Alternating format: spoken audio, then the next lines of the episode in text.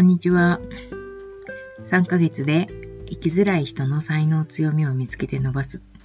HSS 型 HSP がブレなくなるブレーン塾。HSS 型 HSP 研究家の時田。ちょっと久しぶりになってしまいましたので、えっ、と、何をお話ししようかなということを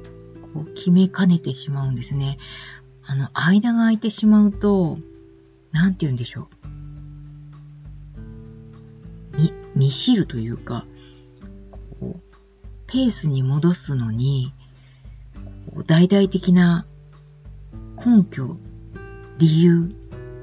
モチベーションみたいなものが、動機づけきっかけ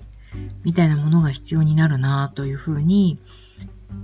ブログを書いていても思いますし、音声でも思いますね。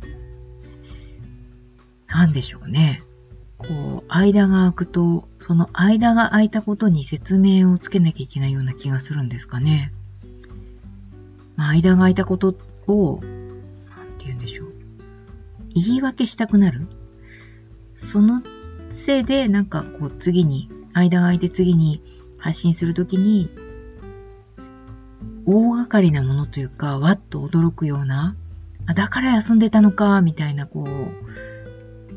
納得してもらえるようなテーマを用意したくなっちゃうのかなっていうふうに、ちょっと想像を考えてました。えっ、ー、と、まあ、大々的なテーマは相変わらずなくてですね、日常が粛々と淡々と過ぎていってるわけですけれども、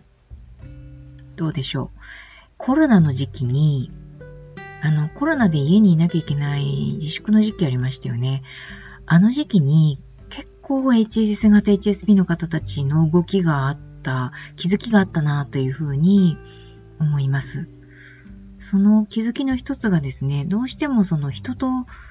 人の気配を家の中に感じてなきゃいけないっていうようなことに対する苦しさについて、えー、まあお話になられる方が多かったので、私自身も、うーんと、なんでしょうね、自由に一人になれる時間が選択できないと苦しいなっていうことに気がついた時期でした。あと結構、こう、う難しいですね。思ってた、思っていなかったような方向性に行ってしまうっていうようなことも、この時期に体験してしまったので、それについてちょっとお話ししてみたいかなっていうふうに思います。えっとですね、コロナの時期に家族の気配を消すことができないんですよね、家の中で。なので、あのー自分のその耳を塞げばいい。例えばイヤホンとかで、何でしたっけ？ソニーとかから出てるノイズキャンセリング？機能付きのイヤホンなんかを使って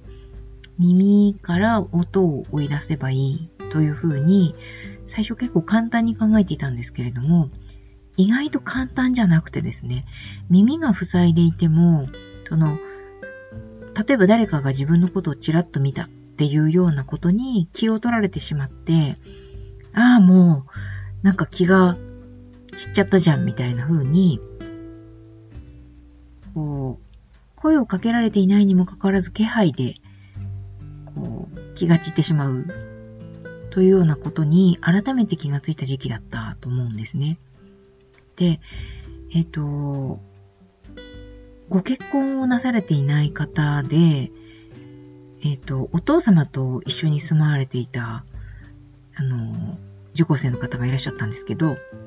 この方がおっしゃってたのは、あの、結婚して家にご主人がいることを考えると、結婚するのが怖くなってしまったというような発言をされてたんですね。いや、まさに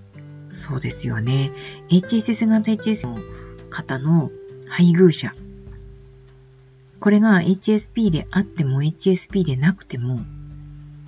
家の中に気配があるっていうことが、どれくらい HSS 型 HSP に緊張をもたらすかっていうことが、コロナの時に改めて分かったんじゃない逃げ出せないですもんね。逃げ出せない時期だったから特にだと思うんですけど、こうずっと人と一緒の空間にいるっていうのは、とても苦しいですし、その意図的に自分一人の、自分一人だけにこもるっていうことが、目線とか気配があるだけでできなくなっちゃうんですよね。これ結構私も努力してやってみたんですけれども、いろんなことやってみたんですが、やっぱり気配が全くない家の中にいるっていうのと、別の部屋に人の気配がするっていう家の中にいる時とでは、圧倒的に自分の緊張度合いが違うんですね。あの、気持ちがですね、やっぱり人の気配に向かってってしまう。焦点がですね、人の気配に向かってってしまうっていうのが、こう生まれ持った特性なんだなというふうに、何をやっても消せなかったので、すごく辛かったです。今もう本当に学校とか職場が普通に、まあコロナは全然収まってないんですけれども、普通に始まってくれて、まあ、全員が出払ったりとかする家の中にいると、本当に、心底ほっとしますね。気配がないというだけでですね。この気配を察知するっていう特性は、HSS 型 HSP の人たちが生まれ持ってきてしまってるものなので、完全に消すことはできないんだなっていうことに、改めて気がついてしまった時期でした。皆さんはそういう気配まあ人からその、しょっちゅう声をかけられるとか、人が絶対的にいるような場所で緊張が抜けないっていうのはそれは感じられていたかと思うんですけれども、ただの気配でさえ、休まることができないっていうご自身の特性について、あの、辛かった、辛かったなぁというふうに思われている方も多いんじゃないでしょうかね。もう配偶者がいないとか家族がいないところに逃げ回ってますっていうような話とかも聞きますし、私自身も、うと、すごい場所を発見しましたね、この間。まあカフェとかに、あの、渡り歩いたりとかするようなこともしてたんですが、えっ、ー、とね、非常階段ですね。非常階段っていうのが、昔からその、私の逃げ場だったわけですね。会社員だった時代とかも、会社の非常階段とか、会社の非常階段の踊り場とかに、えー、逃げて、逃げてこう自分だけの空間を満喫してた記憶があるんですけど、